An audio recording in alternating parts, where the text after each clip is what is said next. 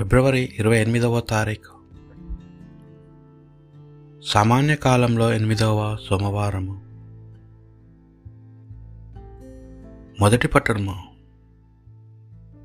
పునత పేతురు గారు రాసిన మొదటి లేఖ. ఒకటవ అధ్యాయము. మూడు నుండి తొమ్మిది వచనముల వరకు. సహోదరులారా మన ప్రభువు యేసుక్రీస్తు తండ్రి అయిన దేవుడి శృతింపబడునుగాక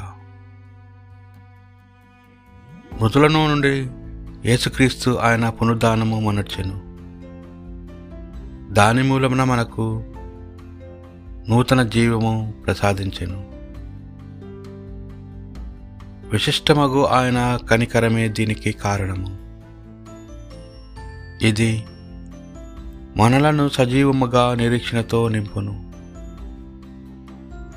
దేవుడు తన ప్రజల కొరకై ఏర్పరిచిన దీవెనలు మహత్తరమైనవి.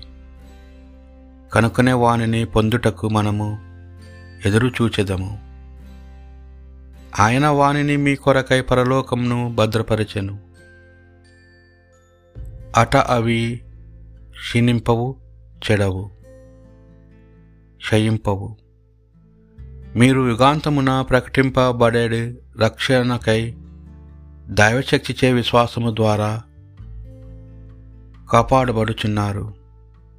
కనుక అవి మీ కొరకే. మీరు ఎదుర్కొనవలసిన పలు విధుల మగ్గు పరీక్షల వలన తాత్కాలికముగా మీకు బాధ కలిగినను దీనిని గూర్చి సంతసింపుడు.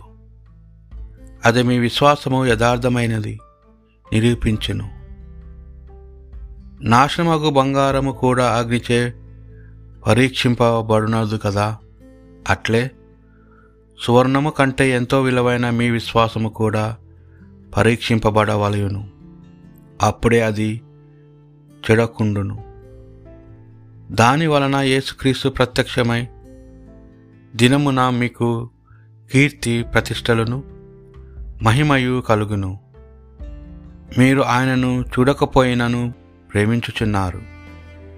ఇప్పుడు ఆయనను కనులార చూడకయే విశ్వసించుచున్నారు. వర్ణాత్యతముగా మహిమనందు మీరు అనుభవించుచున్నారు. ఏలయన మీ విశ్వాసమునకు ఫలితముగా మీ ఆత్మరక్షణ మీరు పొందుచున్నారు.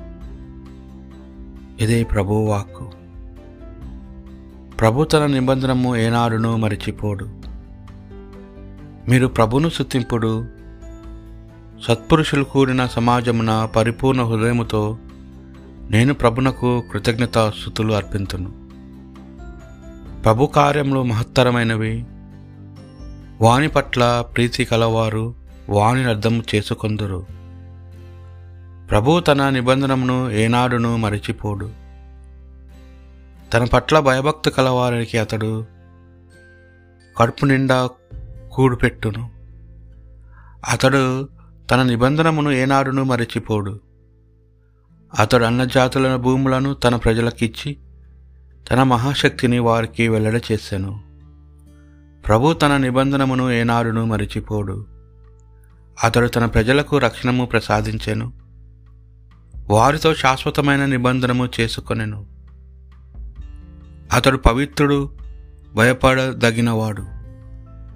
దైవభీతి విజ్ఞానముకు మొదటు పెట్టు ఆ గుణమును అలవర్చుకుని వారు వివేకవంతులు. ప్రభు కలకాలము శుతింపబడునుగా శుతింపబడి తగినవాడు ప్రభు తన నిబంధనము ఏనాడును మరచిపోడు. పునిత మార్కు గారు రాసిన సువార్త సువిశేషంలోని భాగము.